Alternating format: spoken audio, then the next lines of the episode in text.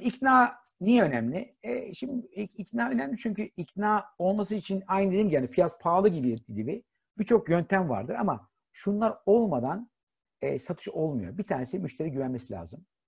Müşterinin ihtiyaç duyması veya arzu etmesi lazım. Meraklanması lazım. Ondan sonra veya korkması lazım. E, ve satıcılar çoğu zaman e, bu üç şeyi yani güvenmek, ihtiyaç duymak, arzu duymak, müşteriyi heyecanlandırmak konuları fazla e, önem vermediği için ikna olmuyor. Yani bunlar siz yeterince bir seviyeye gelmediğiniz sürece karşıdaki insanı heyecanlanıp da satamazsınız. Çünkü tamamen bir heyecanın transferidir. İşte mesela müşteri ikna etmek için mesela X şunu soruyor. Bana ne satmaya çalışıyorsun diyor. Ne kadar diyor. Sana neden inanayım diyor.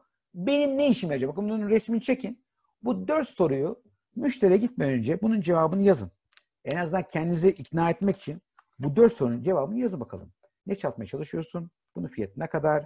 Ben sana niye inanayım? Benim ne işime yarayacak? Diğer taraftan müşteri nasıl düşünüyor? Ya şu anda bir şey almalı mıyım? Gerçekten acil mi? Ne almalıyım? Yani hangisini almalıyım? Hangi sigortayı almalıyım? Ondan sonra param var mı? En zor soru kimden almalıyım? Tamam mı? O yüzden bu sormuş olduğum sorulara cevap verdiğiniz zaman eee, çok daha rahat edersin. Bu sizin bir yol haritası gibi.